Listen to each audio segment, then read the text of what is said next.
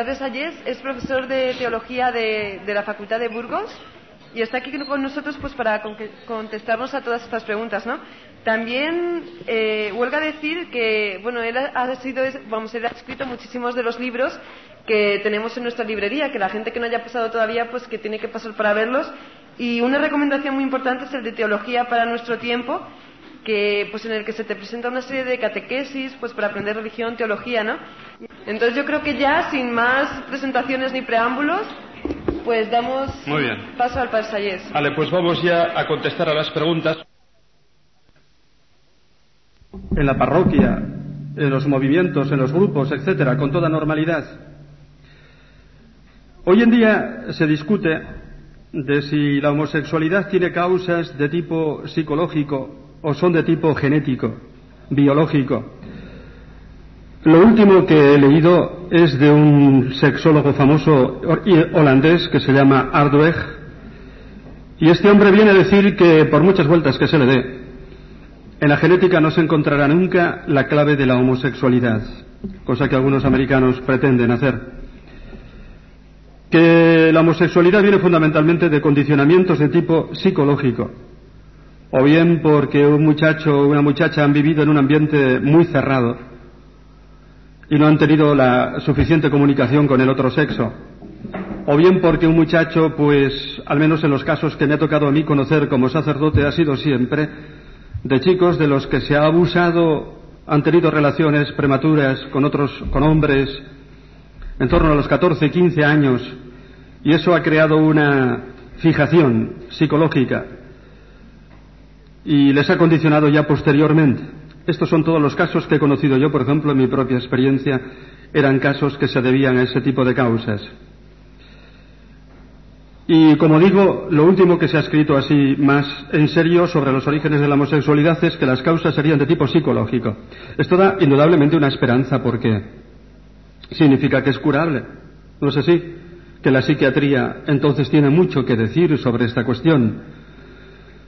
Y, lógicamente, pues hay que pensar en un muchacho homosexual, en mandarlo, pues si es necesario, un psicólogo, un psiquiatra que le pueda ayudar a superar esa situación, como sea. Pero desde el punto de vista moral, como os digo, la Iglesia distingue entre la condición del homosexual y los, los actos libremente puestos por eh, el homosexual. La condición de suyo no es pecado. Vuelvo a repetir. Son pecado aquellos actos que el homosexual pone libremente, conscientemente, con estas dos condiciones, claro, ¿no? Eh, ¿Por qué? Pues porque esos actos no pueden realizar las dimensiones que Dios ha querido para el sexo. Por supuesto, esos actos homosexuales no conducirán nunca a la procreación. Pero es que además no puede haber entre homosexuales esa necesaria complementariedad que tiene que haber entre, que hay y que existe entre lo masculino y lo femenino. De ahí que las relaciones homosexuales por eso mismo sean totalmente inestables.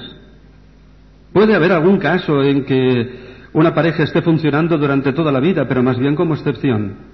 Yo la experiencia que tengo es que son relaciones que se inician, que se rompen, que se busca otra, al no haber la complementariedad de los afectos masculinos y femeninos, eso es una relación enormemente inestable. Entonces, la Iglesia dice, eso, la homosexualidad no puede realizar el sexo tal como Dios lo ha querido en todas sus dimensiones, no solo, digamos, de placer sexual, sino también de complementariedad afectiva, de apertura a la vida y a la procreación y, por lo tanto, todos actos que se hagan entre homosexuales repito, hechos de forma absolutamente libre y consciente, porque si hay cuestiones de tipo patológico, ya no entra la moral. Entonces están fuera de lugar y son pecado. Entonces al homosexual, ¿qué hay que decirle? Hay que decirle que tiene que vivir una castidad, como la tiene que vivir un seglar, perdón, un, un no casado, ¿no es cierto? Tiene que vivir una castidad, tiene que luchar, tiene que ayudarse de un psiquiatra si es necesario. ¿Entendido? y desde luego darle el afecto, el cariño, el acompañamiento de la Iglesia, porque sigue siendo hijo de la Iglesia y sigue siendo hijo de Dios. ¿Entendido? ¿Mm? Eso es lo que hay que hacer. Y por supuesto, cuando se busca un psiquiatra, en estos casos de la homosexualidad, lo que hay que hacer es buscar uno que sea católico. Los hay, y los hay muy buenos. Por ejemplo, en Madrid los hay muy buenos. Yo he tenido que informarme, por ejemplo, sobre este asunto para aconsejar a más de un chico, pues una buena terapia que le ayude ciertamente a superar esto. También puede ocurrir que un chico tenga las dos tendencias. Puede ocurrir. Y esto es muy frecuente, casi es lo más frecuente. ¿Y qué hago? Si un chico, por ejemplo, te dice, mire usted, yo tengo novia y resulta que he descubierto en mí, veo que tengo alguna tendencia homosexual, yo en ese caso, si realmente su amor a su novia es normal, si le tiene, por supuesto, muchísimo afecto, pero también siente, digamos, ante su novia una atracción, no solo psicológica o psíquica, afectiva, sino también física y sexual, y la quiere tanto que realmente pues quiere luchar por ella. Bien, yo siempre les he animado a, casarse, siempre y cuando realmente se lo diga a la novia, haya unas posibilidades de que eso funcione bien, de que eh, porque esa tendencia puede ser esa tendencia homosexual, un hábito heredado que a lo mejor queda más o menos marginado, contra el que hay que luchar, hay que ver caso por caso, indudablemente, y ver si eso es viable o no. La última pareja que tenían este problema, después de hablar, tienes que hablar muchas veces con ellos, ver cómo están las cosas, tienes que hablar con el chico a solas, de hombre a hombre, ¿no? Hacerle preguntas, pues que hay que hacerle con toda sinceridad. Les animé. Les animé. El chico quería tanto a su novia que decía, estoy dispuesto a luchar. Además, en ese, en ese muchacho yo recuerdo esa tendencia homosexual que tenía, nunca le había llevado, de hecho, a prácticas homosexuales. Era una tendencia que él sentía, pero que de hecho no le había conducido nunca a prácticas homosexuales. Tienes que ver todos los pros, todos los contras, ver la situación concreta, y yo creo que en aquel caso pues hice bien en decirles casaos. Pero después de hablar mucho con ellos, ¿eh? ¿Habéis entendido? Y ver, ver, de hombre a hombre realmente quedaba de sí la cosa. Esto es más o menos lo que os diría de la homosexualidad.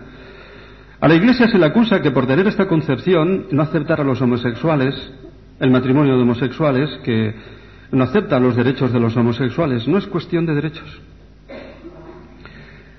Es que el amor sexual tiene unas condiciones, el amor conyugal tiene unas condiciones, que en ese caso no se realizan.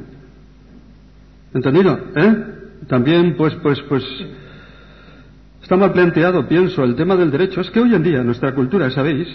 Se concibe que lo importante es el sexo y lo importante es el placer y el erotismo, ¿me entiendes? Y entonces este homosexual tiene derecho también al sexo. Y le estamos privando de un placer. El sexo es mucho más que placer. El sexo es entregar una vida a otra persona con un compromiso definitivo, que sea estable. El sexo es apertura a la procreación y esas dimensiones la homosexualidad no las puede realizar. También están planteando el problema, por ejemplo, de de que los chicos subnormales, ¿no? Pues que hacerles una vasectomía, una esterilización para que puedan disfrutar del sexo. ¿Lo habéis entendido? Yo recuerdo que hace poco en Madrid, así por casualidad, pasé por la tapia, era una, una verja, pues de un centro de homosexual, de subnormales, chicos y chicas. Bueno, pues ahí estaba un chico y una chica pues fundidos en un abrazo, besándose, ¿no? Y yo dije, ves, a estos chicos les habrán dicho que adelante, que tienen derecho, ¿no es cierto?, al placer. Sí, pero eso lleva a la procreación. No, pues les hacemos la, la, esto, la, la esterilización, los esterilizamos, pero entonces es tratarlos como animales, producir sexo, gozar del sexo, pero suprimiendo esas dimensiones verdaderamente humanas y necesarias para que el sexo satisfaga al hombre. Porque el sexo por el sexo crea soledad.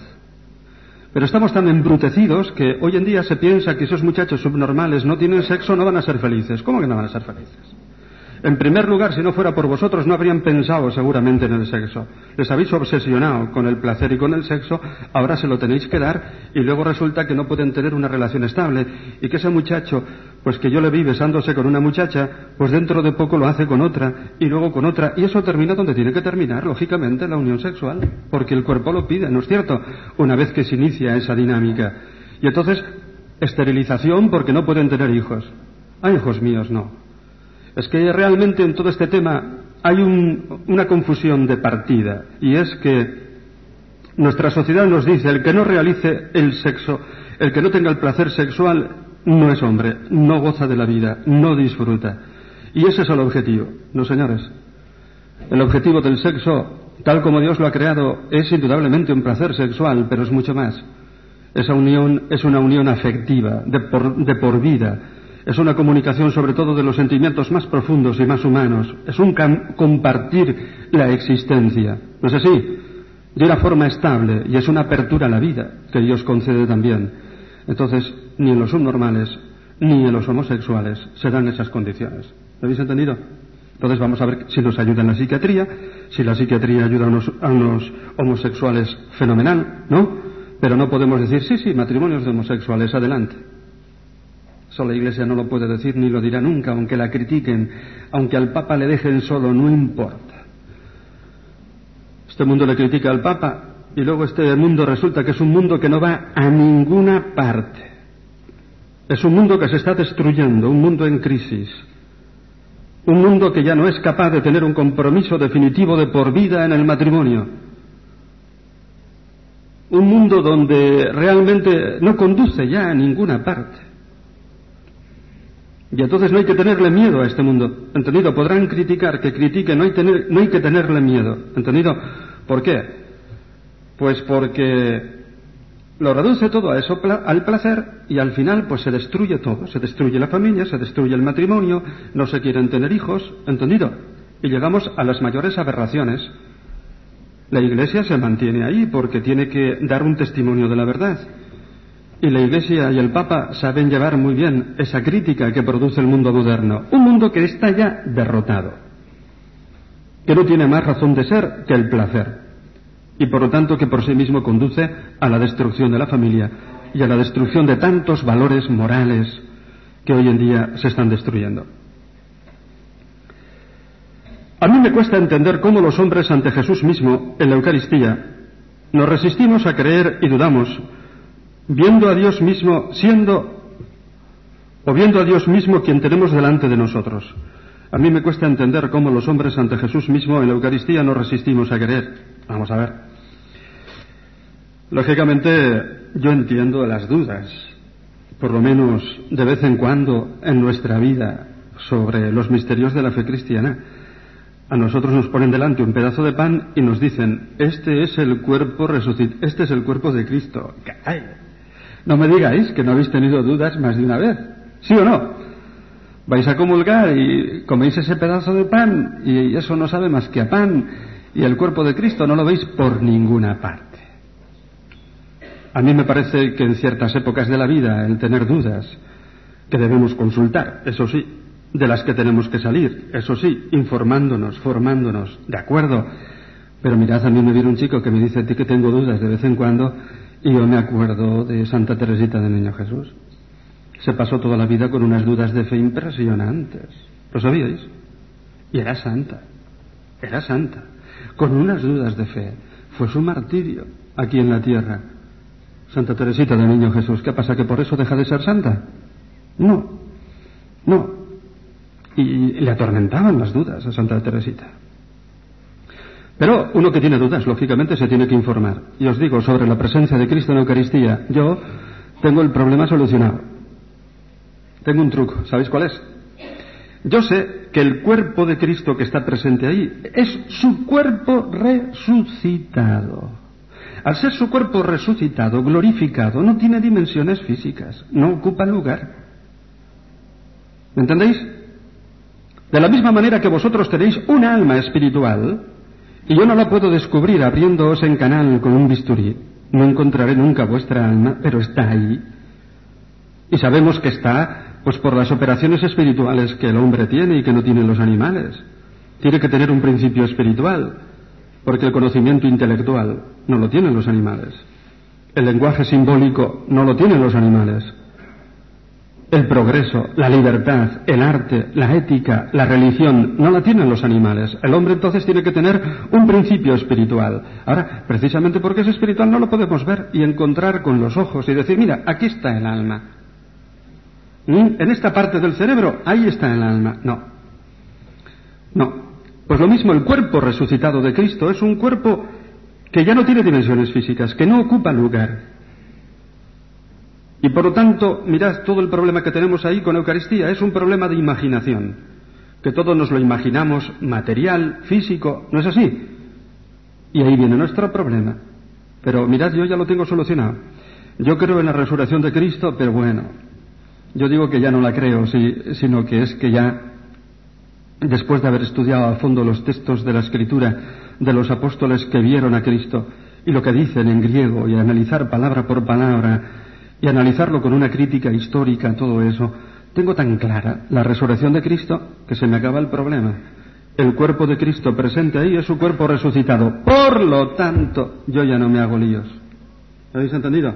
Son todo líos y problemas de mi imaginación.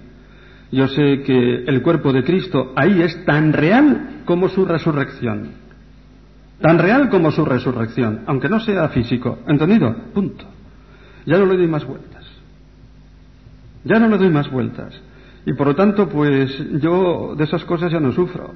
Yo a veces pienso una cosa, que a mí me espera un buen purgatorio. ¿Sabéis por qué? Porque Santa Teresita fue probada con esas dudas. Yo no tengo dudas de fe. Esa es la pura verdad. Me lo paso tan bien ¿No? Soy más malo que el maligno, como probé ayer. ¿No es cierto? ¿Eh? Algo de purgatorio me espera a mí. Bien.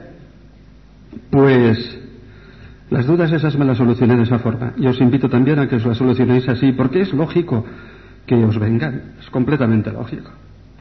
A mí también me venían hasta que realmente eso lo solucioné. ¿Podría explicar qué es el pecado social en la teología de la liberación? Bueno, en la teología de la liberación, pues el pecado social es fundamentalmente la teología de la liberación. Bueno, tengo que decir una cosa, que la teología de la liberación prácticamente ya está de capa caída. La teología de la liberación ha sufrido unos palos muy grandes. En primer lugar, dos instrucciones de la congregación de la fe que vinieron a dar en el punto, digamos, clave de la teología de la liberación, una del 84 y eh, otra del 86. Después ocurrió la caída del marxismo, en el cual se apoyaba gran, parte de la teología de la liberación. Cayó el telón de acero en 1989 y después ha ocurrido otra cosa, la secularización de Leonardo Boff. Leonardo Boff era últimamente el ídolo, la persona más emblemática de la teología de la liberación. Y entonces, pues este hombre se salió de fraile, dejó el sacerdocio, y se casó con una mujer con la que llevaba ya 12 años arrejuntado. Entonces eso fue un mazazo. De tal manera que hoy en día la teología de la liberación sí queda, queda bastante, si queréis, en Brasil, pero en Perú prácticamente ha desaparecido. En Europa interesa cada vez menos. Vais, por ejemplo, al Colegio Español de Roma y a los alumnos del Colegio Español hoy en día a nadie le interesa ya la teología de la liberación. ¿Entendido? Pertenece ya al pasado la teología de la liberación. Entonces, el pecado social, ¿qué era para la teología de la liberación? La teología de la liberación, basada sobre todo en el marxismo, el pecado social consiste en que unos pocos detenten la propiedad privada de los medios de producción. Las tierras, las máquinas, las fábricas, de tal manera que los otros, pues, sean los, los obreros asalariados que a cambio de la fuerza de su trabajo reciben un salario pero jamás gozan de los beneficios. Habían cogido la mayor parte de los teólogos de la teología de la, liberación el análisis marxista de clase y el pecado social para Marx, como sabéis, está en eso, en que unos pocos detenten la propiedad privada de los medios de producción. Y entonces ahí para ellos estaban toda la raíz de los males y de todos los pecados sociales que se cometían. Ellos proponían indudablemente también una que la propiedad de los medios de producción pasase al proletariado, exactamente, al menos toda esta rama que es la más, era la más importante de la teología de la liberación. Por ejemplo, Gustavo Gutiérrez, el peruano, el fundador de la teología de la liberación, tenía un capítulo en el que abogaba por la lucha de clases. Se titulaba Cristianismo y lucha de clases en la línea marxista. Luego resulta que es verdad que la última edición de su obra cambió y lo tituló Iglesia y conflicto social. Ahí cambió. Este hombre dejó de ser marxista y por lo que yo entiendo y sé, pues antes incluso de la caída del muro de Berlín, del comunismo. Pero en fin, el pecado social, por lo tanto, sería eso. Para la teología de la liberación, que como os digo ya está hoy en día superada. ¿Qué son las estructuras de pecado para Juan Pablo II? Este es un término que Juan Pablo II utiliza ciertamente para hacernos comprender que el pecado no solamente es un pecado individual, sino que muchas veces es un pecado que se sobrepone al hombre porque se funda en estructuras de pecado, en, condiciones sociales inhumanas, organizadas, que impiden que el hombre se desarrolle convenientemente y socialmente y en libertad y pueda progresar. Él no da nombres concretos, pero podrían ser determinadas multinacionales, por ejemplo, que están hechas simplemente para el beneficio y que tienen un comportamiento radicalmente inhumano, pero eso lo digo yo, no lo dice él. Es decir, fuerzas, estructuras, organizaciones, sociedades que están, están puestas, digamos, para su propio beneficio, de tal manera que impiden el desarrollo de la persona humana. Y eso es algo que realmente existe. Aunque, como digo, el Papa no les pone nombre propio. ¿Entendido? Pero nosotros lo podríamos hacer pensando, como digo, en determinadas, pues, multinacionales. En países subdesarrollados que no pueden desarrollarse nunca porque otros países occidentales les imponen tales condiciones que realmente no podrán tener nunca un desarrollo suficiente. O porque Occidente no quiere ocuparse de esos países y los ha dejado más o menos a su suerte y no les pone las condiciones necesarias para su desarrollo. En fin, estructuras de pecado es todo aquello que ciertamente supone un poder organizado que impide el desarrollo de la persona humana. Podemos estar seguros de que la Biblia no ha sufrido ninguna transformación a través de los siglos. Sí, absolutamente. Esta respuesta sí que se puede dar de modo absoluto. Noticia del día del ABC de ayer. ¿De ayer o de antes de ayer? Yo creo que era de ayer, sí. Tercera página del ABC, un artículo sobre Tide. Es un papirólogo alemán que ha descubierto esa noticia, ya la tenía, yo tengo el libro en inglés que se, traduciría en español testigos oculares del Evangelio. Es Eyewitness to Jesus. En inglés, este hombre, Tide, es el mayor papirólogo alemán y resulta que acaba de descubrir tres fragmentos del Evangelio de San Mateo en papiro. ¿Sabéis qué es papiro? De ahí viene nuestro nombre de papel. Y en inglés paper, ¿no? papiro, es una planta que crecía en las orillas del Nilo y con la que se escribían, ¿no? En la antigüedad, antes de utilizar más masivamente los pergaminos, que son ya, digamos, las pieles de los animales, ¿no? El papiro es muy frágil, se parte rápidamente, eh, no se puede conservar tan fácilmente, pero las primeras versiones que tenemos de los evangelios fueron hechas en papiro fueron hechas en papiro. Y, y entonces, pues se habían perdido, no las teníamos. O mejor dicho, por favor, no teníamos estas tan antiguas que se están descubierto ahora, por favor, que estoy diciendo. Hay 194 trozos de papiro que descierran cantidades enormes de los evangelios. Clasificados, yo tengo toda la lista de papiros sobre los evangelios, que son papiros del siglo segundo, del siglo III sobre todo, del siglo II, fijaros si son antiguos, tenemos un montón. En total, papiros de ese siglo II, III y que, que tengan los evangelios o trozos grandes de los evangelios, 196 ya clasificados. Y el que quiera la clasificación está todo en una lista puesta en un libro que ha publicado este año O'Callaghan, ese jesuita que descubrió también un pequeño trozo del Evangelio de San Marcos, fechado en el año 50. ¿Mm? Bien. Pero es que resulta que tanto este O'Callaghan, este O'Callaghan descubrió en una cueva de Qumran, Qumran era una comunidad judía de monjes judíos, esenios, que vivían desde dos siglos antes de Cristo preparando con penitencia y vida monástica la llegada del Mesías, y de los que no teníamos en absoluto ni idea de su existencia. No aparecen en los evangelios, para nada, y no sabíamos ni que habían existido hasta el año 1947, cuando un niño árabe encontró unas cuevas junto al Mar Muerto, en Palestina, que contenían rollos de escritura metidos en tinajas. Ese niño iba con unas cabras, se le metió una cabra en una cueva, entonces tiró una piedra en la cueva para que saliera la, cabra y ¡clan! sonó a tinaja rota. Entró y se encontró las tinajas y era una tremenda biblioteca que estos hombres monjes del desierto, judíos, habían escrito y habían escondido antes del año 68 para salvarla de los romanos. Los romanos fueron por ellos en el año 68 y destruyeron toda la comunidad.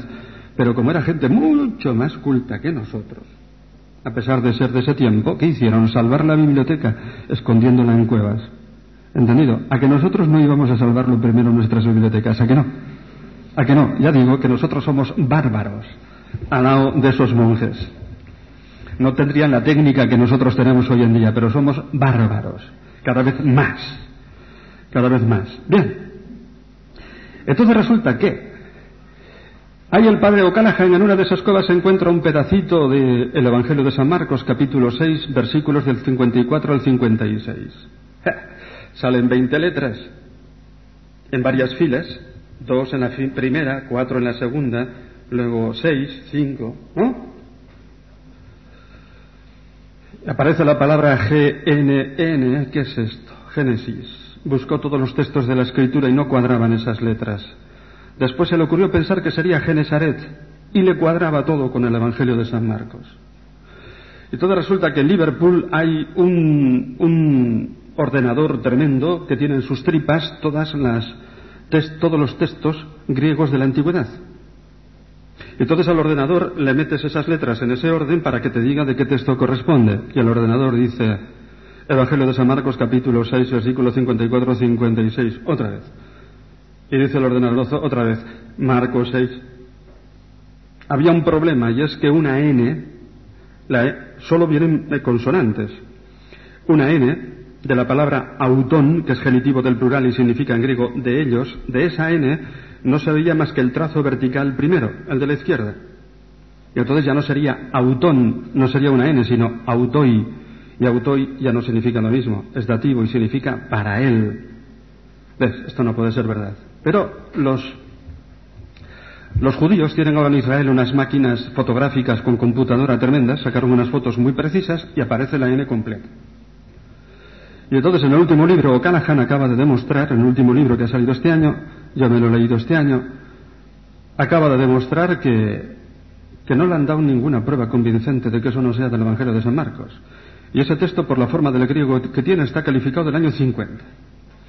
Viene Tide, que como os digo, ha descubierto tres pedacitos de el Evangelio de San Mateo, que estaban en Oxford y eran conocidos, estaban en unas vitrinas pero se suponía que eran del siglo segundo o tercero. Pero él las estudia ahora con las técnicas modernas que tienen y descubre que son anteriores al año 60.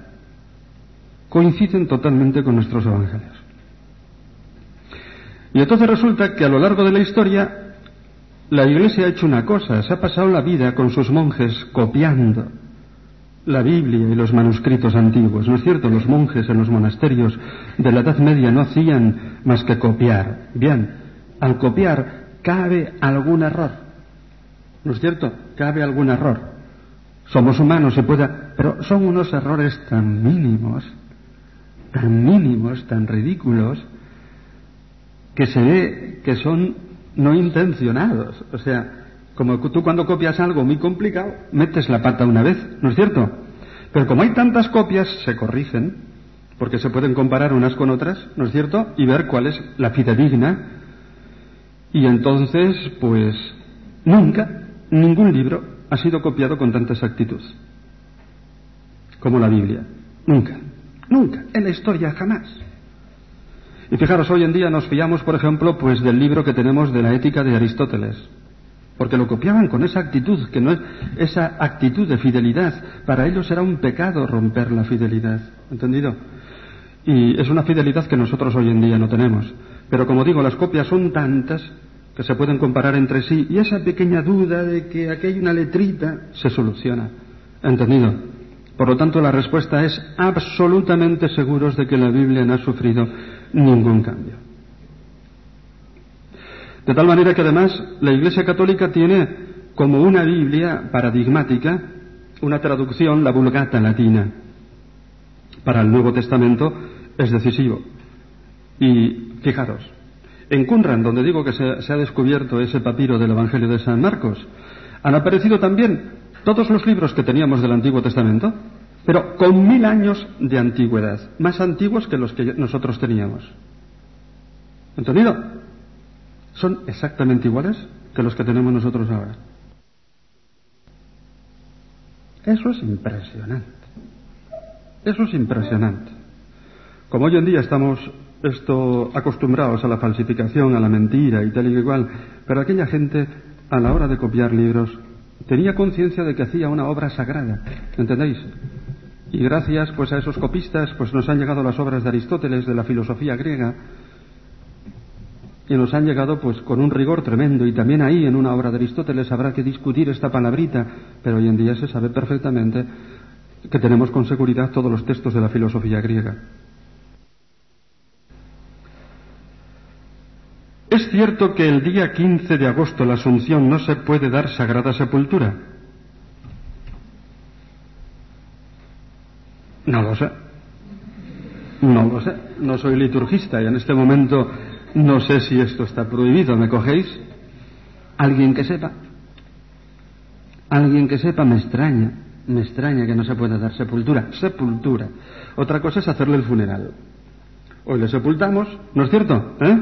Y mañana le hacemos el funeral. Será eso. Sepultura sí.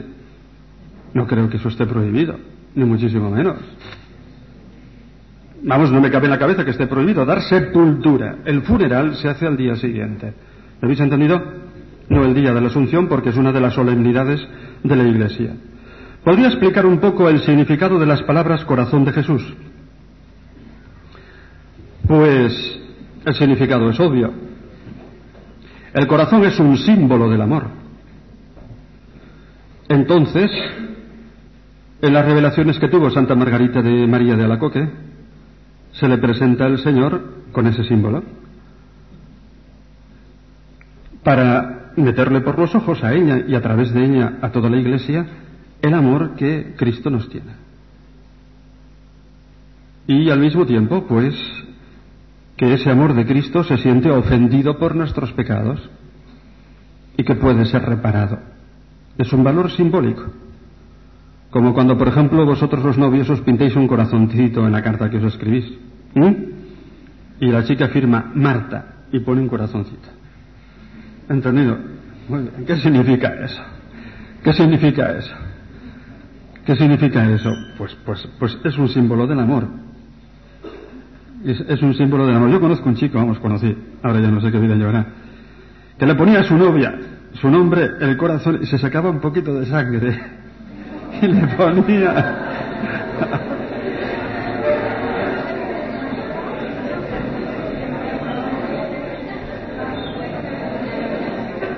¿Qué significa entonces? ¿Qué significa eso? Eso me lo contó la chica en unos ejercicios. Dice que tenía un novio tremendo, que era muy celoso y que tal, iba a decir, fíjese, me pone un poquito de sangre, se la saca del dedo, no sé cómo, y me la pone allí en la carta siempre. ¿Qué significa? ¿Qué significa corazón de Jesús? Significa eso. Significa un símbolo del amor de Cristo a nosotros. Pero tenemos otros símbolos también. Por ejemplo, el rostro de Cristo en la sábana de Turín. Échale candela eso, ¿no es cierto? Y habrá gente a la que le dice más eso, ver el rostro de Cristo tal como está grabado en la sábana de Turín, que es auténtica. Porque pretendieron descalificarla en aquella prueba del carbono 14, ¿os acordáis? ¿Qué año era aquello? No me acuerdo exactamente qué año era la prueba. ¿Él? ¿Él? 89-90 por ahí era así. Le hicieron la prueba de carbono y entonces resulta que la prueba del carbono dice que esa sabana es del siglo XIV, 1300 y pico. esa prueba no vale. Ha habido reuniones y congresos de los expertos en la sábana de Turín y han rechazado esa prueba. ¿Por qué? Porque la imagen de ese crucificado es una imagen que está impresa por radiación, ¿lo sabíais? No por pintura, sino por radiación. Esa radiación, lógicamente, al producirse, enriqueció de carbono a la sábana. Por si fuera poco, se quemó en la Edad Media y esa quemadura también eh, supuso un enriquecimiento de carbono. Por si fuera poco, yo me acuerdo de una conferencia que le he oído a una de las expertas de la sábana de Turín, una italiana, María Grazia Siliato. María Grazia Siliato, decir que el pedacito que se, se analizó para la prueba del carbono está cogido de unas esquinas y justamente en esas esquinas unas monjas de la Edad Media pusieron unos petachos para fortalecer la sábana. Justamente en la Edad Media. Ha habido congresos y realmente la sábana esa está ya, digamos, cada vez más comprobada que es auténtica. Se han escrito ya muchísimos libros después de la prueba del carbono, podéis comprar incluso. Pero compradlo siempre con una fecha posterior al año 90, ¿de acuerdo? que sean del 91, del 92, donde se rebaten todas esas, la prueba del carbono y todo eso. Bien, ahí tenéis el rostro, por lo tanto, de Cristo. Ahí tenéis, por lo tanto, el rostro de Cristo.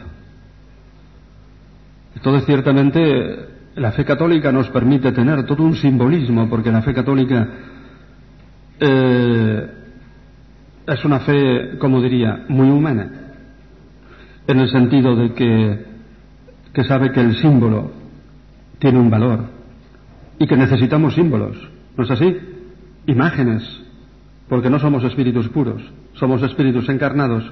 Necesitamos también algo que nos ayude, ¿no? A nuestra imaginación, que nos meta, digamos, por los ojos la fe que profesamos. Significado y cómo surgió el símbolo de la señal de la cruz. El significado es la cruz y del el Trinitario, en el nombre del Padre y del Hijo y del Espíritu Santo. Amén. Es un símbolo trinitario. ¿Cómo surgió? No lo sé. Se me ocurre preguntar si no habría surgido del bautismo, porque fue lo más primitivo que se hizo en la iglesia. Yo te bautizo en el nombre del Padre, del Hijo y del Espíritu Santo. ¿No es cierto? Entonces, me imagino, pero me someto a los historiadores, que probablemente ha nacido de ahí, una vez que un adulto ha sido, eh, digámoslo así, bautizado en el nombre del Padre y del Hijo del Espíritu Santo, se le enseña también a vivir en el nombre del Padre, del Hijo y del Espíritu Santo, de acuerdo con la fe bautismal. Pero ya os digo, en concreto no lo sé. ¿Un hombre estéril, según la Iglesia, puede contraer matrimonio? Sí. Sí. Si la respuesta es no, ¿para qué sirve una persona estéril? La respuesta es sí. Y hoy en día, hoy en día está habiendo muchos casos de esterilidad, ¿sabéis? Sí, muchos. Está habiendo muchos casos de esterilidad. ¿Y ellos qué culpa tienen? Ellos han ido al matrimonio aceptando el matrimonio en todas sus dimensiones, ¿no es cierto? ¿Eh? La corporal, la afectiva, la comunión afectiva y estable, lo que llamamos la indisolubilidad y la apertura a la vida. Si de ellos no depende, no pueden tener hijos, ese matrimonio no es nunca nulo. En absoluto, es válido. Y lo que pueden hacer es eh, investigar, ayudarse con la medicina para poder superar esa esterilidad. Entonces, pues un matrimonio cristiano que no tiene hijos lo que tiene que hacer es meterse y buscarlos con ayuda de la medicina. Y resulta que ahora últimamente está habiendo muchos matrimonios. ¿eh? Un tanto Yo he conocido este año un montón de parejas majísimas, cristianas, que no tenemos hijos. Y al parecer, por lo que he leído por ahí, hay un deterioro bastante grande de los espermatozoides. Se han hecho análisis y resulta que hay menos en el hombre menos espermatozoides que los que debiera haber, muchísimos menos, y en malas condiciones, a veces sin cola. No se pueden, por lo tanto, no tienen esa flexibilidad para moverse. Y eso lo achacan al ritmo de vida que tenemos, al estrés, a los alimentos mismos que comemos, ¿no? Y al estrés. Está habiendo muchos casos, pero indudablemente una persona así se puede casar y su matrimonio es válido. Dios mío, ¿qué de preguntas ha hecho este? Un folio. Si una persona se condena, ella es quien se ha condenado, pero si esa persona se convierte, es Dios quien hace el milagro, porque no hay nada imposible para él. ¿Por quién no se le atribuye el bien a la persona, puesto que si es para mal, para condenarse, sí que se le atribuye el mal y viceversa? Dios actúa, Dios lo ha hecho si esa persona se convierte, pero en cambio, si la persona se condena, Dios no tiene nada que ver, es el hombre. Entonces Dios actúa, hace milagros con quien quiere, salva a quien quiere, la predestinación. Aquí este o esta, yo diría que es letra de chica. Ya os he dicho que soy malo. Es letra de chica. ¿Eh? ¿Es letra de chico? Pues me he equivocado. La predestinación. La predestinación. Es el problema, es. La predestinación viene a decir que Dios elige a quienes ha de salvar. Lo salva él mismo, él lo decreta. Y mira, los demás se condenan, pues porque Dios no les da la gracia que necesitan. ¿Entendido? A solamente a sus elegidos, esos los elige para la salvación y ya está. No, no existe la predestinación. Cuando uno se condena, se condena porque con su libertad rechaza la gracia de Dios. ¿Me habéis entendido? No le ha faltado tampoco la gracia al que se condena. No está predestinado. Se condena porque con su libertad ha rechazado la gracia de Dios. Y el que se salva y hace el bien, hace el bien y se salva porque con su libertad deja entrar la gracia de Dios.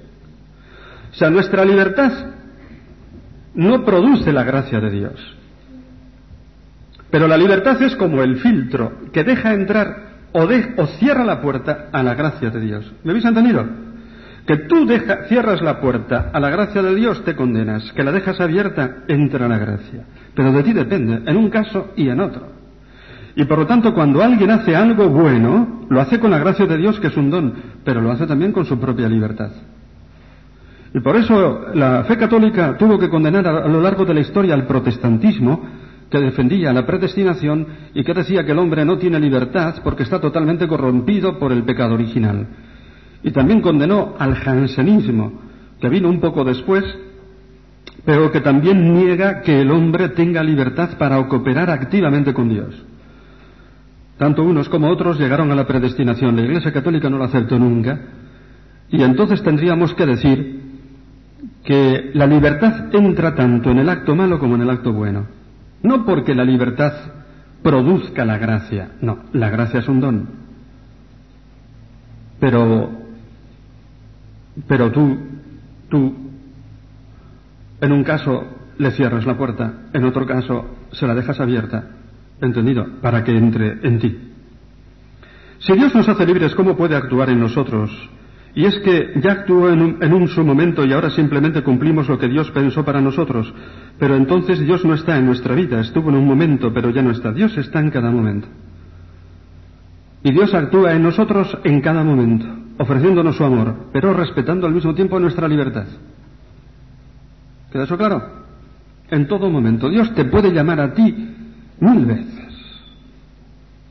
a lo largo de tu vida para que te conviertas y salgas del pecado y tiene una paciencia infinita.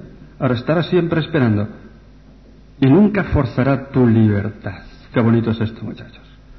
Dios nunca fuerza la libertad, te acompaña, te invita, se humilla, pero no te fuerza. No te fuerza. En absoluto. Como no fuerza tampoco para que tengas vocación, te invita te invita, te lo propone, sientes dentro de ti, te ilumina la cabeza, te ilumina las ideas, fortalece tus sentimientos, pero no toca tu libertad. En último término, decir sí a la vocación o decir no va a depender de ti. Y esto es lo bonito de Dios, cómo respeta la libertad del hombre en cada momento. En cada momento actúa ofreciendo su gracia y en cada momento respeta tu propia libertad. ¿Queda eso claro? Es bonito. Saber, por ejemplo, ahora voy, saber, por ejemplo, que yo soy sacerdote. Pero Dios no me ha forzado. Dios no me ha forzado.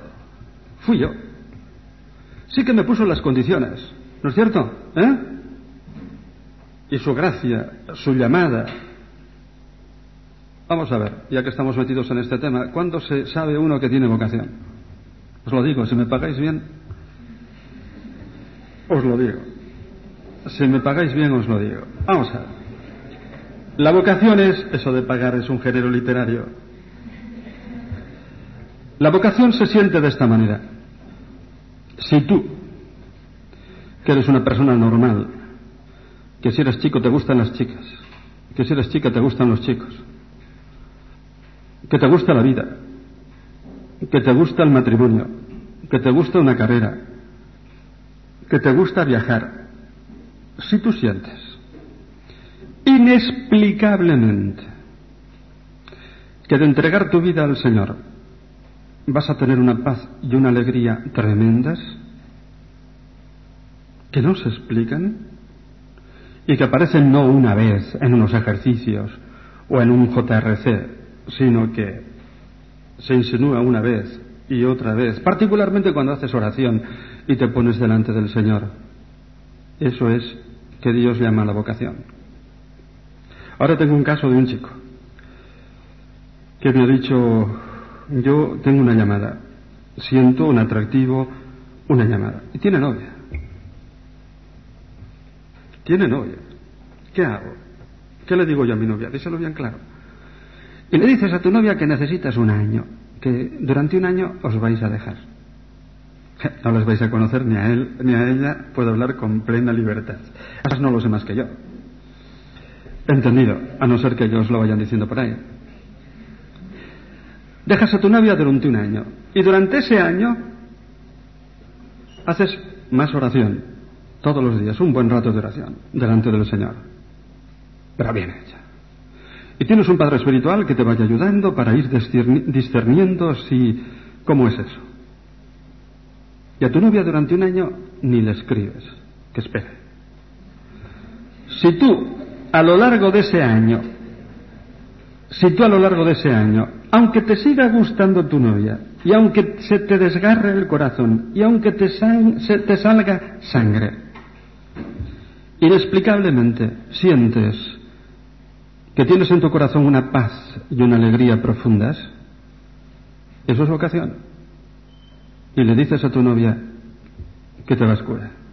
Ahora bien, si durante ese año no haces más que amargarte la vida y te pones de mal genio todo el año y no hay quien te aguante, eso significa que no tienes, que no tienes vocación.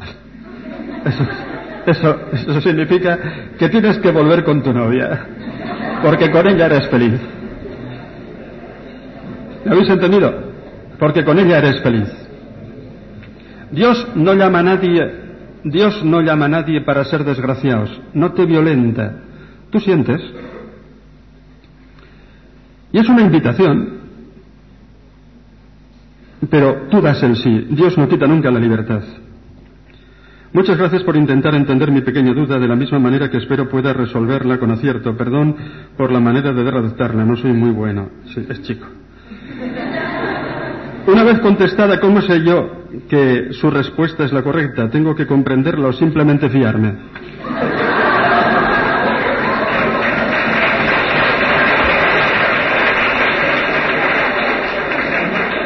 Bueno, hay una diferencia. el problema es el de la predestinación. El problema es el de la predestinación, la libertad y la gracia. Yo creo que sé algo más que el que me ha hecho la pregunta por la sencilla razón de que me he escrito un, un libraco así gordo de 500 páginas sobre la gracia y la libertad. Y me he estudiado todo lo que sobre eso dice el Evangelio, la tradición de la Iglesia, ¿no? Y lo tenéis ahí, y tiene el visto bueno y el imprimatur de la Iglesia Católica. Soy católico. ¿Entendido? Soy católico y os podéis fiar. Si por un hombre Adán somos todos pecadores, entonces somos todos iguales para todo a los ojos de Dios. Dios se comporta con todo el mundo por igual. Dios da a todos las gracias suficientes para su salvación. A nadie le va a faltar la gracia que necesita. Pero a partir de ahí Dios puede dar a unos más que a otros. Es libre y Dios se puede comunicar a unos más que a otros, lo que implica al mismo tiempo una mayor responsabilidad por parte de esas personas que reciben más gracia. ¿Me habéis entendido? Una carmelita descalza, de estas que he conocido yo ahora en los ejercicios espirituales. Vamos a ver, una chica, pues de esas, una me decía, pues que tenía ya una especie de gracias, llamémosle místicas. Y me lo explicaba, lo que sentía. Indudablemente a esa chica Dios le ha dado unas gracias fabulosas. Ahora también tiene más responsabilidad. ¿Habéis entendido? Dios da a todos las gracias suficientes, pero no le podemos quitar a Dios la libertad de que a partir de ahí, porque Él quiere y Él sabe por qué, a unos les da más gracias que a otros. No le podemos quitar a Dios la libertad. Ah, las preguntas están aquí. ¿Qué se entiende por ira de Dios? Toma, la ira de Dios en el Antiguo Testamento, ¿no es así? ¿Eh? Sí, sí, aparece la palabra ira. Y Dios fue tal y que cual y lleno de ira castigó a su pueblo y... ¿Mm? ¿Es eso cómo se entiende en Dios? Se entiende. Hay que entenderlo bien. La ira de Dios no es la ira que nosotros tenemos. Nosotros llegamos a la ira por amor propio, ¿no es así? Porque a mí esto no se me hace y entonces la ira en nosotros es pecado. Porque en el fondo es un movimiento de soberbia que no admite que le hayan hecho, no admites que te hayan hecho lo que te han hecho y entonces quieres destruir al otro. Y cuando nos dejamos llevar por la ira, le decimos al otro burradas que no son verdad por hundirle, ¿no es cierto? La ira eh, tiene algo de demoníaco, es tratar de hundir al otro. Y tú eres un burro y tú eres un sinvergüenza. Y le decimos cosas increíbles que en un momento de que no tengamos esa pasión no se las decimos porque no son verdad. Pero en el momento de la ira perdemos la cabeza y queremos destruir al otro. Tiene algo de demoníaco. Eso en Dios no cabe. Es evidente que eso en Dios no cabe porque en Dios no cabe el pecado. Entonces hay que saber lo que se entiende por ira. Dios castiga a su pueblo, sí. Pero atención, pedagógicamente. Pedagógicamente. Hay momentos en que Dios, ante el pecado de su pueblo, se retira. O sea, tú me estás ofendiendo, ¿no es cierto? Me retiro. Para que, estando a solas, vuelvas a experimentar la impotencia de tu soledad. Y vuelvas otra vez a clamar, Señor, Señor, ven. Y vuelvas a hacerte humilde delante de mí. Y entonces hay momentos en que Dios se retira de su pueblo y lo deja a merced de las potencias vecinas que lo esclavizan. Y en la Biblia aparece como eh, que Dios mismo ha movido esas potencias para que esclavicen a su pueblo. No, Dios lo que hace es retirar su gracia. Dios lo que hace es dejar a su pueblo a merced del enemigo, para que vea entonces la impotencia de su soledad y se vuelva otra vez en humildad a Dios. Por lo tanto, si entendemos así, y así se debe entender el exilio, el pueblo de Israel, ¿sabéis lo que le pasaba? Era un pueblo pequeño y existía entre dos grandes potencias, Asiria por el norte y Egipto por el sur. Y como era pequeño, económicamente pobre y militarmente débil, sentía complejos, sentía miedo y su pecado era hacer alianza con una de estas potencias para que tener en ella su seguridad pero claro, esa alianza con una potencia enemiga le llevaba, implicaba que tenía que aceptar sus dioses. ¿Entendido? Entonces, era un pecado de idolatría, se iba con otros dioses. El Señor entonces le dice, muy bien, tú quieres eso, yo me retiro, ahora quédate en manos de tus potencias en el exilio. Y en el exilio ese pueblo otra vez se vuelve humilde y empieza a decir, Señor, ven, ven, ven, ven, ven. Esto es lo que espera el Señor. Es decir, la ira en Dios no es pecado, no es soberbia, no es venganza. La ira de Dios es castigo, sí, pero castigo pedagógico. ¿O es que un padre no puede hacer determinados castigos a sus hijos? Decidme, siempre y cuando sean pedagógicos. Siempre y cuando vayan conducidos a hacerle comprender su propio pecado y a que su pueblo se convierta otra vez y vuelva a la vida. ¿Cómo se complementan la misericordia y la justicia de Dios? Pues ayer hablábamos del infierno, ¿os acordáis? Y decíamos que el infierno no es un castigo de Dios, sino que el infierno es la situación de aquellos que en su soberbia no se dejan perdonar por Dios. Entonces, os decía, hay un misterio, que duda cabe, pero es el misterio de cómo Dios respeta nuestra propia libertad. Entonces, yo creo que la, la, misericordia y la justicia de Dios se completan perfectamente porque Dios en su justicia le dice al hombre que no se quiere arrepentir, muy bien, tú no te quieres arrepentir. Tú mismo eres entonces el que se condena. Esa es la justicia de Dios. Esa es la justicia de Dios. La justicia de Dios es hacerle ver al hombre las consecuencias fatales de su pecado, de su elección. ¿Entendido? Y decirle, ese es el camino que te espera. Es decir, Dios no tiene ninguna necesidad de vengarse. Ni por nuestro pecado destruimos tampoco a Dios. Dios entonces, que siempre ha ofrecido por su misericordia la gracia a todo hombre, al mismo tiempo al hombre le dice, mira, ten cuidado, yo lo perdono todo porque soy misericordioso, pero con una condición, la condición de que tú quieras el perdón, te arrepientas y seas sencilla. Si no tienes esa condición, yo ciertamente no te puedo salvar, porque a nadie puedo salvar por encima de su libertad. Eres tú el que te condenas. ¿Nos parece que se compaginan bien la misericordia con la justicia? ¿Nos parecen? Tú eres el que te condenas. Es como, por ejemplo, una familia, unos padres, tienen un hijo que se quiere ir con la droga y todo eso. Y le dice el hijo mío, nosotros te queremos muchísimo, te hemos preparado para ti darte un trabajo, una educación, una casa. Ahora, si te vas por el camino de la droga, tú mismo te destruyes. Y se lo dicen al hijo, respetando su libertad. Y el hijo no hace caso. Esa es la justicia de Dios no es venganza. ¿Habéis entendido? La justicia de Dios no es venganza. No es tú me has hecho a mí esto, ahora yo, espérate lo que te voy a hacer a ti. No entendamos así la justicia de Dios.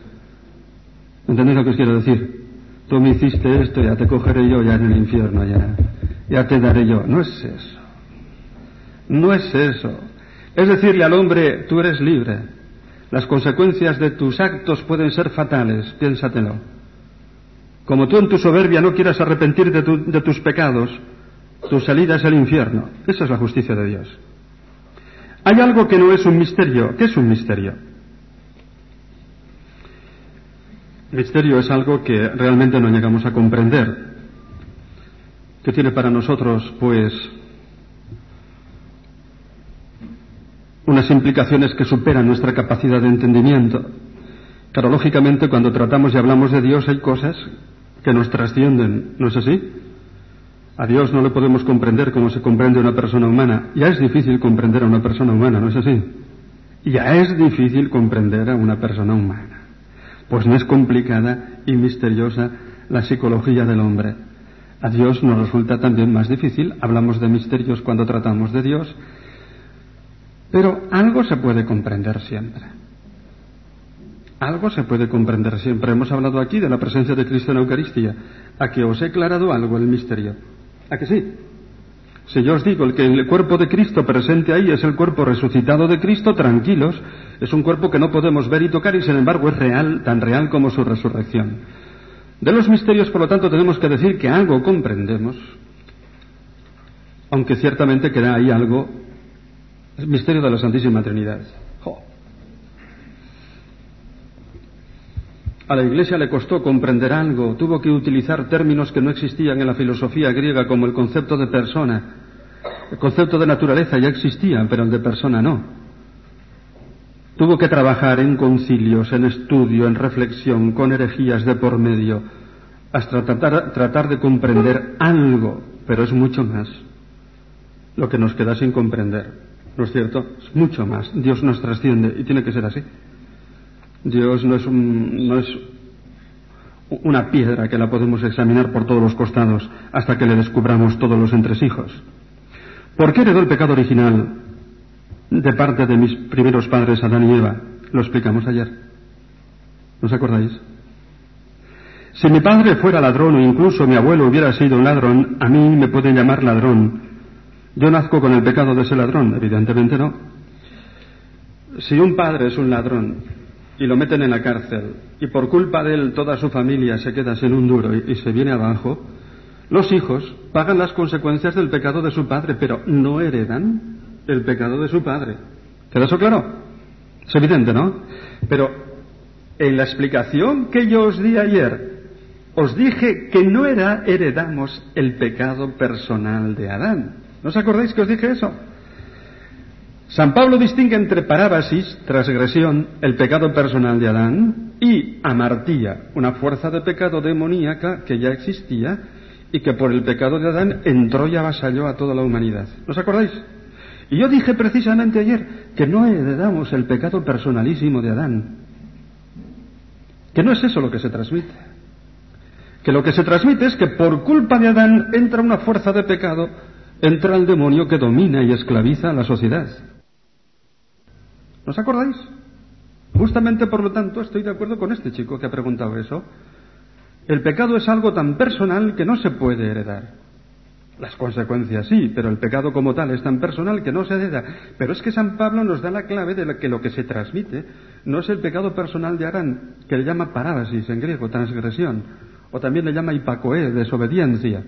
Lo que se transmite es la martilla, una fuerza de pecado que estaba ya ahí, que es el demonio revelado contra Dios y que a través de Adán entra en la humanidad y la vasalla. ¿No os acordáis? yo pienso que por eso ciertamente la teoría que propuse ayer da bastante luz. Siempre que admitamos que el demonio existe. Y yo sobre eso no tengo ninguna duda de que el demonio existe. Si me pagáis bien os cuento la, la posesión diabólica que me contó ese cura exorcista de Alicante. ¿Os lo cuento? Toma ya. ¿Cuánto pagáis? ¿Cuánto pagáis? Bueno, a cambio de esto, fijaros si soy malo, a cambio de esto, nos tomamos un cafetico por ahí de esos que saben a pecado.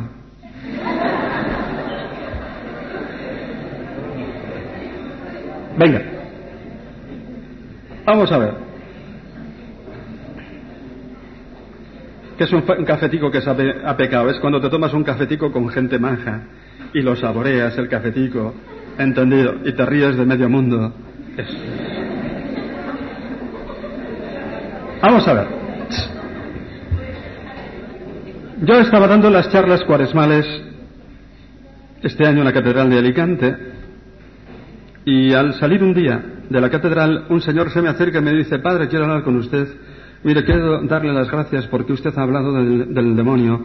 Nada, de pasada. No di ninguna charla sobre el demonio, no sé qué dijo del demonio. Y es que sabe, yo he tenido una experiencia del demonio tremenda. No me diga. Sí, es que hay aquí en Alicante un sacerdote que se llama don Agustín Pérez. Aquí sí que puedo dar todos los nombres. Tengo permiso de él y tengo la dirección.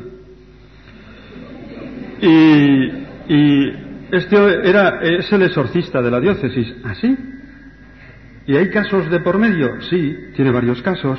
Y me tocó uno presenciarlo. Hombre, pues ya me gustaría hablar con él y conocerle a fondo. Porque fíjese, yo he leído cosas de estas, pero he leído, tengo libros, pero yo nunca he tocado con mi mano a un exorcista. Total, que me preparo una entrevista con este señor, un sacerdote ya mayor, delicioso, con una fe magnífica, sencillo, sereno, viejo, Viejo quiero decir maduro. Maduro. Y yo le dije, bueno, pues mire, me gustaría que me contase algún caso. Y dice, tengo tres, pero lo voy a contar este.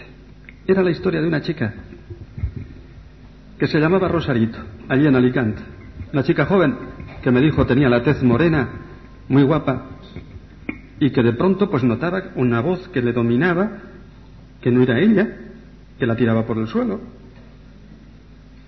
que le hacía escupir unos espumarajos verdes, verdes, y que no era ella. Había momentos en que perdía totalmente el control y, alguien le dominaba desde dentro Se acabó una voz que no era la suya, fue a un psiquiatra. Psiquiatra le dijo, de eso yo no sé nada. Fue a otro, tampoco. Fue a una doctora, mujer, y le dijo, católica, y le dijo, vaya usted al obispado y hable en el obispado de lo que le pasa. Fue al obispado y allí le dijeron, uy, uy, uy, para esto tenemos el cura, el párroco de San Blas, don Agustín Pérez, vaya usted a él. Fue, le contó lo que pasaba. Y entonces el curica me dice, claro, te viene una persona así y no sabes si es una persona poseída por el diablo o, o es una enfermedad psicológica. y entonces tengo mis trucos para saber, a ver, cuéntame, cuéntame, cuéntame, le decía yo. Entonces, el primer truco es, tengo un frasquito con spray con agua bendita. Y era el 22 de diciembre de 1990. La chica llevaba abrigo y entonces aprovechó un momento en que se volvió para echarle un poquito de agua bendita por detrás, que ni le tocó la piel, porque llevaba abrigo. No hizo ruido, nada más hacerle eso se me vuelve y me dice, gritando con una voz que no era suya, era como de carnero, terrible, se le desfigura la cara y me dice, hijo de puta, que me quema, unos gritos terribles. Y dije, adiós.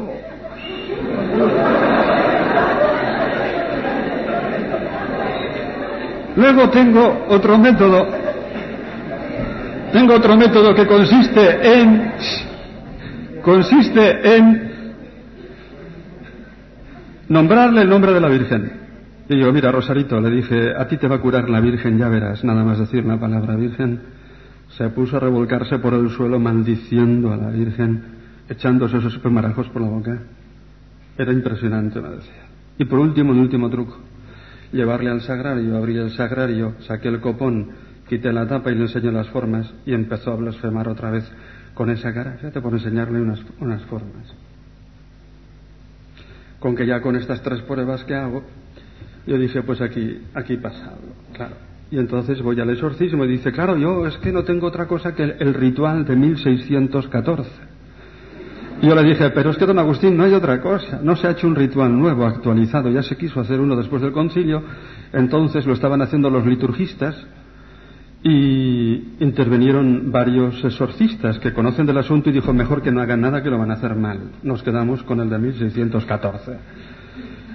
Y el ritual de 1614 yo lo busqué y, lo encontré no sé dónde, me dijo.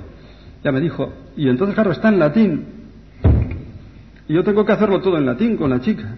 Y le pregunto en latín, ¿cómo te llamas? Que en latín es dicas mici quoces nomentun. Y le dije a la chica en español, no te preocupes que el demonio sabe lenguas. era, era un curica, era un curica delicioso. Una fe. Mira, mira, Rosarito, yo lo voy a hacer todo en latín, pero es que el demonio lo entiende. Dicas mici quoces nomentun. Y me contesta en una lengua que a mí me parecía árabe.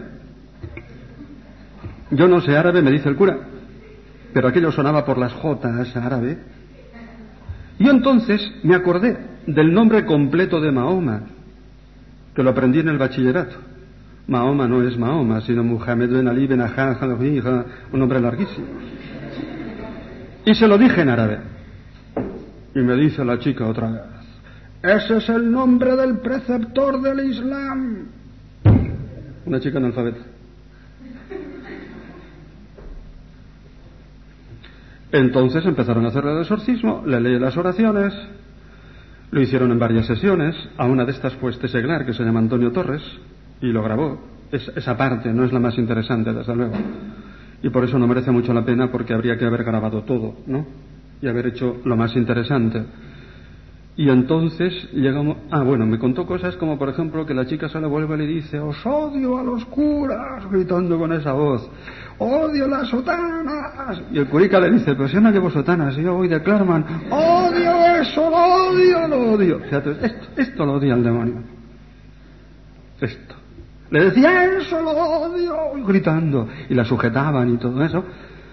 Y entonces ya llega el momento en que se le dice el exorcismo, en el nombre de Jesús de Nazareno, eh, el demonio maldito, sal de esta chica, da igual. Entonces pegó un alarido terrible y me decía el cura, que no hay pulmón humano capaz de pegar un alarido así, ni de hombre, sin respirar. Y después, ¡plaf! se cayó como un higo, me dijo, de la higuera. Se quedó así aturdida. Yo la levanté y le dije, Rosarito, ¿quieres un vaso de leche? Dice, sí.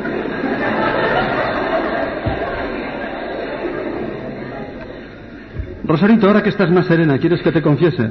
Sí. Y le confesó. Hice una confesión magnífica. Dice, pues mira, Rosarito, si ya te has confesado, te doy de comulgar. La lleva al mismo sacrario que había maldecido, le saca aquellas mismas formas y de aquellas con toda naturalidad como Agustín Pérez, el que quiera las señas se las doy.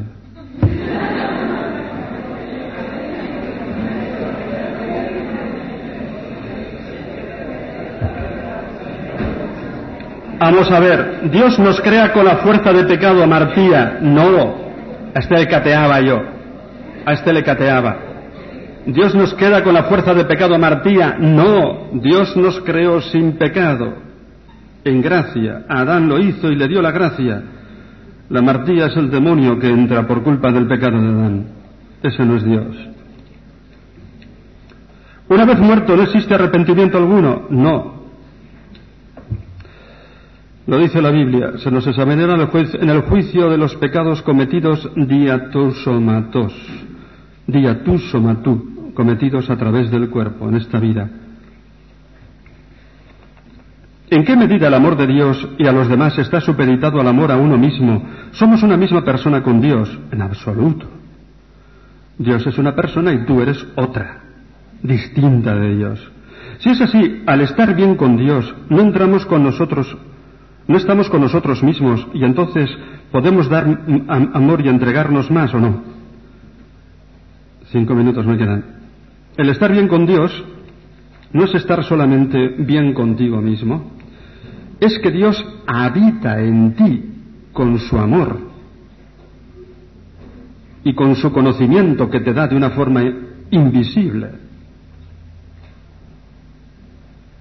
De la misma manera que tú, si estás enamorada, Tienes dentro de ti el amor de tu novio y el conocimiento de tu novio, un amor y un conocimiento especiales. Tú cuando vives en gracia de Dios tienes dentro de ti la misma vida de Dios, el mismo amor con el que Dios ama, Dios Padre ama a Cristo. Y ese mismo conocimiento, aunque ciertamente no los ves, no dejas de ser tú, pero estás poseído por un amor, que es el amor personal de Dios, y tienes un conocimiento de Dios mucho más profundo también. No dejas de ser tú, ni te vuelves Dios. Es el amor de Dios que habita en ti. Es posible creer en Cristo, creer en Dios y no estar de acuerdo con algunos aspectos de la Iglesia, anticonceptivos, homosexualidad, etcétera. Muchas gracias. Hombre, posible, todo es posible en este mundo si es posible. De hecho, mucha gente cree en Dios y no acepta lo que dice la Iglesia sobre anticonceptivos. Pero, si tú crees de una forma coherente, como tienes que creer, tienes que aceptar lo que la Iglesia enseña con su magisterio. Es que no, no lo entiendo. Pues mira, eso se explica, eso se estudia. Ahí tienes un librito mío que se titula Amor, esto, eh, moral de la sexualidad, ¿no? un librito que se entiende que vale 400 pelas, no vale más. Y lo puedes entender todo eso de la anticoncepción y de la homosexualidad y todo eso. Yo no tengo tiempo de explicarlo aquí. Otras veces lo hemos hecho. No sé si he hablado de esa charla y tenéis una cinta. Está grabada. Tú vas a casa, te pones esa cinta y tratas de entender un poquito más todo eso de la anticoncepción. Porque si tú quieres tener una fe coherente, lógicamente tienes que seguir lo que la Iglesia manda. El enfoque del sufrimiento. Para mí el camino de Jesucristo es camino de amor y felicidad y no consigo incluir ahí el sufrimiento. En las confesiones el Padre siempre me dice que me he de prepararme para el sufrimiento, pero no lo asumo. Para mí la fe es felicidad, amor y alegría. All right. La fe es para mí felicidad, amor y alegría. All right. Pero si tú tienes verdadera amor, prepárate a sufrir.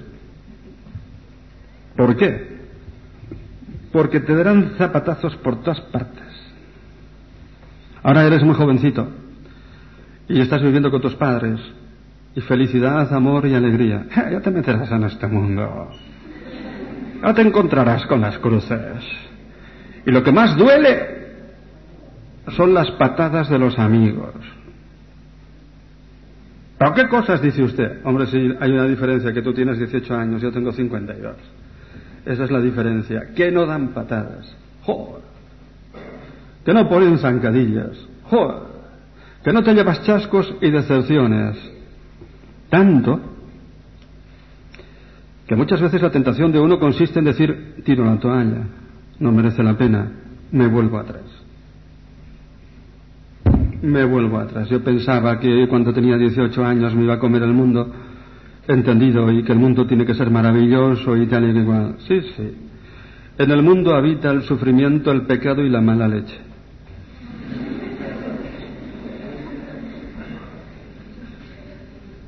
Y eso te va a tocar. Y te va a hacer sufrir. Y vas a decir más de una vez, si yo hubiera sabido esto, así no merece la pena. Yo sería cristiano si la gente fuera maja y formidable, como yo había pensado. Machos, eso para el cielo. O para mis campamentos.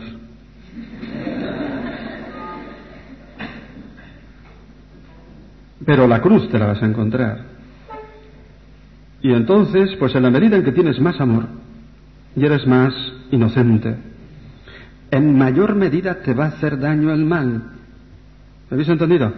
Si fueras un tío que nada, pasa de todo, pues mira, pues hace menos, menos daño el mal, pero como tú quieres ser bueno y quieres amar y quieres ser inocente y puro y tal, prepárate, que es que duele más el mal.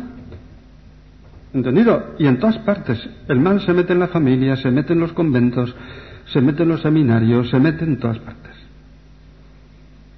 De tal manera que el cristianismo es una lucha en la cual gana aquel que por la gracia de Dios no se deja vencer por el mal. Y se dice a sí mismo, señores, a mí no me va a quitar nadie la alegría, yo no cambio. Me darán patadas por todas partes. Pero yo seguiré adelante, no porque tenga fuerzas, sino porque me ayuda Jesucristo.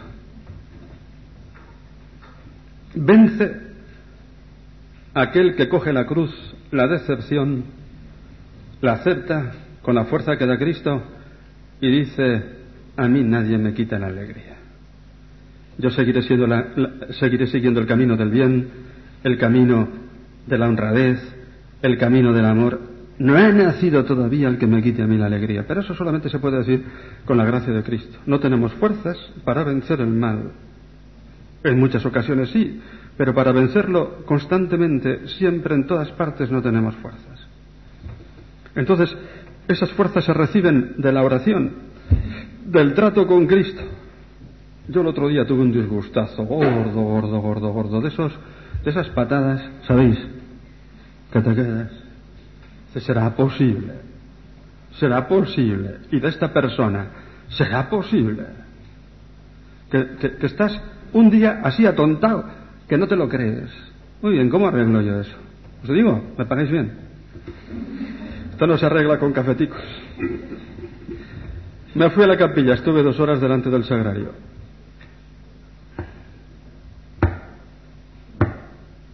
Llega un momento en que empiezas a sentir la paz que Dios da. Empiezas a darte cuenta cómo tienes que actuar como cristiano. Y le dices al Señor, seguimos adelante, ¿eh? Pase lo que pase. Esas heridas se arreglan con la oración, muchachos ya las, ya las sufriréis. La última. Tener relaciones sexuales es un acto simplemente carnal o también espiritual.